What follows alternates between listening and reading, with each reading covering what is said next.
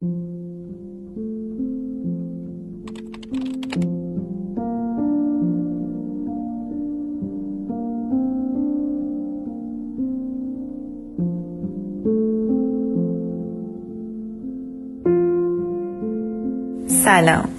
سلام به همگی و خیلی خوشحالم از همراهی همه. امیدوارم که در این مسیری که با هم دیگه قرار گرفتیم بتونیم برای هم خیر باشیم کارآمد باشیم و چیزهای خوبی رو کنار هم یاد بگیریم. در مسیر خودشناسی بودیم. برسیم به مبحث اصلی به نام شخصیت. شخصیت چیه؟ شخصیت مجموعه از صفتهای یا ویژگی هایی که نسبتا ثابته. یعنی تقریبا می‌تونیم بگیم در طول زمان یه الگوی ثابتی رو داره. خیلی ها نظرات مختلفی دارن در مورد اینکه حتی شخصیت ما در موقعیت های مختلف ممکنه متفاوت باشه. اما اگر بخوایم یک یک کمیمیمی رو یک نقطه وسطی رو برای همه نظریهایی که داده شده در نظر بگیریم. صفت های شخصیت در هر فرد منحصر به فرد خودشه که باعث میشه هر کسی بی همتا بشه شبیه کس دیگه ای نباشه. و نسبتا این صفت ها پایدارن که یه حسنی هم داره. حسنش اینه که ما می‌تونیم بعد از این مدتی که با یکی از این افراد هستیم با یک عزیزی هستیم طی زمان پیش بینیش کنیم چون یک تعریفی از شخصیتش داریم. پس در واقع شخصیت ما مجموعی از صفت ها و ویژگی که نسبتا ثابته. در طول زمان ثابت میمونه که یک تعریفیه برای فرد. یعنی شخصیت هر فرد تعریفیه برای اون فرد. یه سوالی که خیلی جالبه اینجا برای ما شخصیت اصلا چه شکلی شکل می‌گیره؟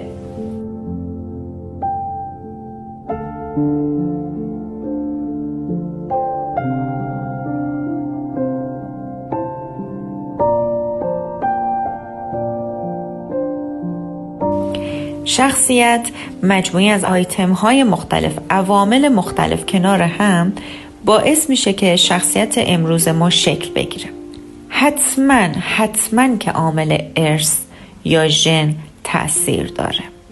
بعضی از ویژگی ها بعضی از صفت ها در یک خانواده موروسیه هرچند تشخیص اینکه این صفت ارسی هست یا نیست بسیار سخته. به خاطر اینکه نمی‌تونیم آیتم بعدی که در واقع الگو یا تربیت یا رول مدل بودن والدین و شیوه تربیتیشون نادیده بگیریم. یعنی مجموعه ای از ارث و محیط یک صفتی رو می‌سازه. اما ما نمی‌دونیم که کدوم صفت از ارث برای ما ایجاد شده کدوم صفت از محیط.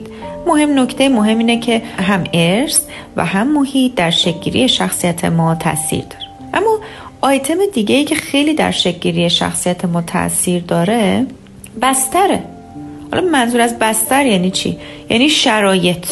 شرایط تاریخی که ما در اون به دنیا میاییم شرایط جغرافیایی که ما در اونجا به دنیا میایم که واژه‌ای رو داریم به نام جبر جغرافیایی که خب هر جغرافیایی یک فرهنگ خاص خودش رو داره. هر تاریخی یک فرهنگ و یا یک اتفاقی رو در خودش داره که حتما روی شخصیت ما تاثیر می‌ذاره. یکی از علتهایی که باعث میشه شخصیت ما از والدینمون اینقدر متفاوت باشه و اصطلاحا شکاف نسل ها رو به کار می‌برن به خاطر اینکه ما و والدینمون در شرایط تاریخی متفاوتی به دنیا میایم. خب هر تاریخی فرهنگ خاص خودش رو میطلبه و اتفاقات تاریخی متفاوت صفت های مختلفی رو در ما ایجاد می‌کنه.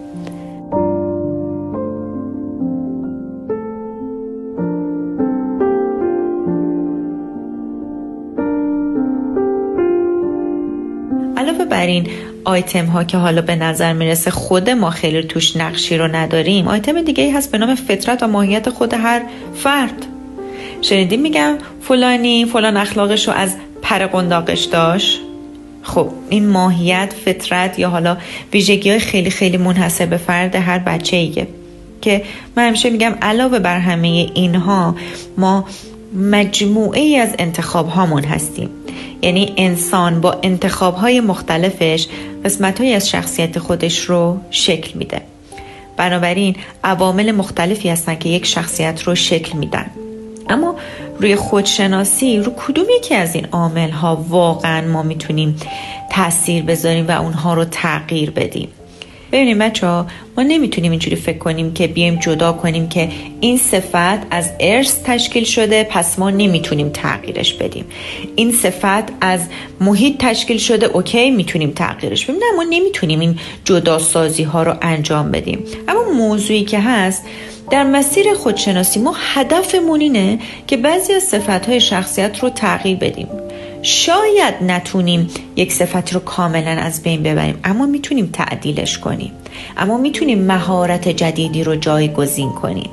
دوست دارم که به خودشناسی یک نگاه واقعی داشته باشیم که با همه این تعدیل کردن ها و این توصیف هایی که داریم میریم خودشناسی روندیه که زمان می‌خواد.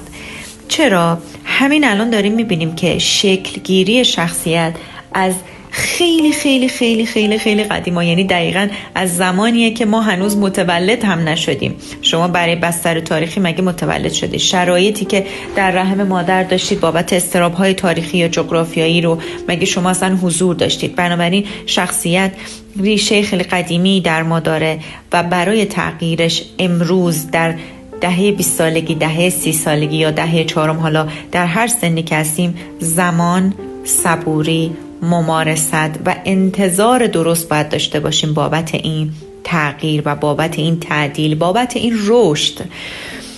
خیلی درست خیلی مهمه که بتونیم این نگاه رو درست داشته باشیم. اما حالا یه نکته وجود داره. شکلگیری شخصیت با تکامل شخصیت فرق می‌کنه. در مورد شکلگیری شخصیت باید بهتون بگم که از تولد تا 7 سالگی تقریبا 70 80 درصد شخصیت ما شکل می‌گیره و این 20 درصد باقی ماندهش برای اینکه یک شخصیتی رو از خودمون به وجود آورده باشیم یا درست کرده باشیم تا دوران نوجوانی در واقع اون باورهای اولیه اون علامت سالهای اولیه اون تحرواره های اولیه رو اصلاح می‌کنیم و یک تعریفی رو یک شکلگیری رو برای شخصیت هم به وجود میاد پس در واقع تا دوران نوجوانی شخصیت ما شکل گرفته.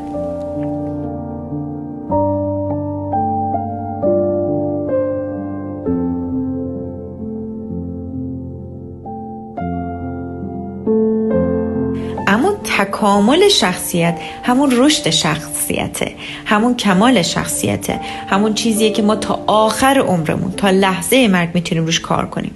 در واقع خودشناسی یه جور تکامل شخصیته یه جور بررسی کردن شخصیت اون و شکلگیریشه و اینکه به خاطر اینکه در دوران کودکی شکل گرفته و بیشتر بر اساس برداشت های دوران هیجانی ما بود. برداشت های هیجانی دوران کودکی ما بوده. تکامل شخصیت روندی که تا پایان عمر ادامه داره و به اون برداشت های هیجانمون بار منطقی میدیم. برای همینه که دلمون می‌خواد بعضیاشون رو تغییر بدیم اما سوال دیگه ای که به وجود میاد اینه. این شخصیت ما نمودش کجاست؟ بروز شخصیت ما کجاست؟ بروز شخصیت ما در رفتارهای ماست. همون مجموعه رفتارهامون که یک عادتهای تکراری رو از ما نشون میده در واقع شخصیت ما میاد افکار ما نگرش ما نوع بروز احساسات ما همه اینها شیوه از بروز شخصیت ما هستند. در مورد نگرش و فکر حرف زدم خیلی جالبه برام بهتون بگم که شخصیت ما جهانبینی ما رو تحت تاثیر قرار میده. یعنی شخصیت ما مثل یه عینکی برای ما عمل می‌کنه که ما از پشت این عینک منحصر به فردمون همونطور که اول پادکستمون گفتیم که شخصیت ما خیلی ما رو بی همتا می‌کنه بی مثل می‌کنه شبیه کسی نیستیم. یک عینک منحصر به فردی رو برای ما درست می‌کنه که ما از پشت اون دنیا رو خدا رو خودمون رو و دیگران رو می‌بینیم. برای همینه که نگاه هر کس به دیگران منحصر به فرد خودشه. نگاه هر کس به دنیا منحصر به فرد خودشه. چنانچه که جبران خلیل جبران هم میگن که نگاه هر کس به خدای خودش منحصر به فرد خودشه و نخواهیم که نگاه هر کسی رو که به خدای خودش داره تغییر بدیم. این جملات خیلی جملات با ارزشی هستن. بنابراین این یک نگاه کلی بود به شخصیت و دیدیم که شخصیت چطور شکل گرفت و یک نگاه درستتر، سلامتتر، واقعیتری رو به خودشناسی و عوامل تشکیل دهنده اون داشته باشیم. در پادکست های بعدی بیشتر در مورد شخصیت و خودشناسی صحبت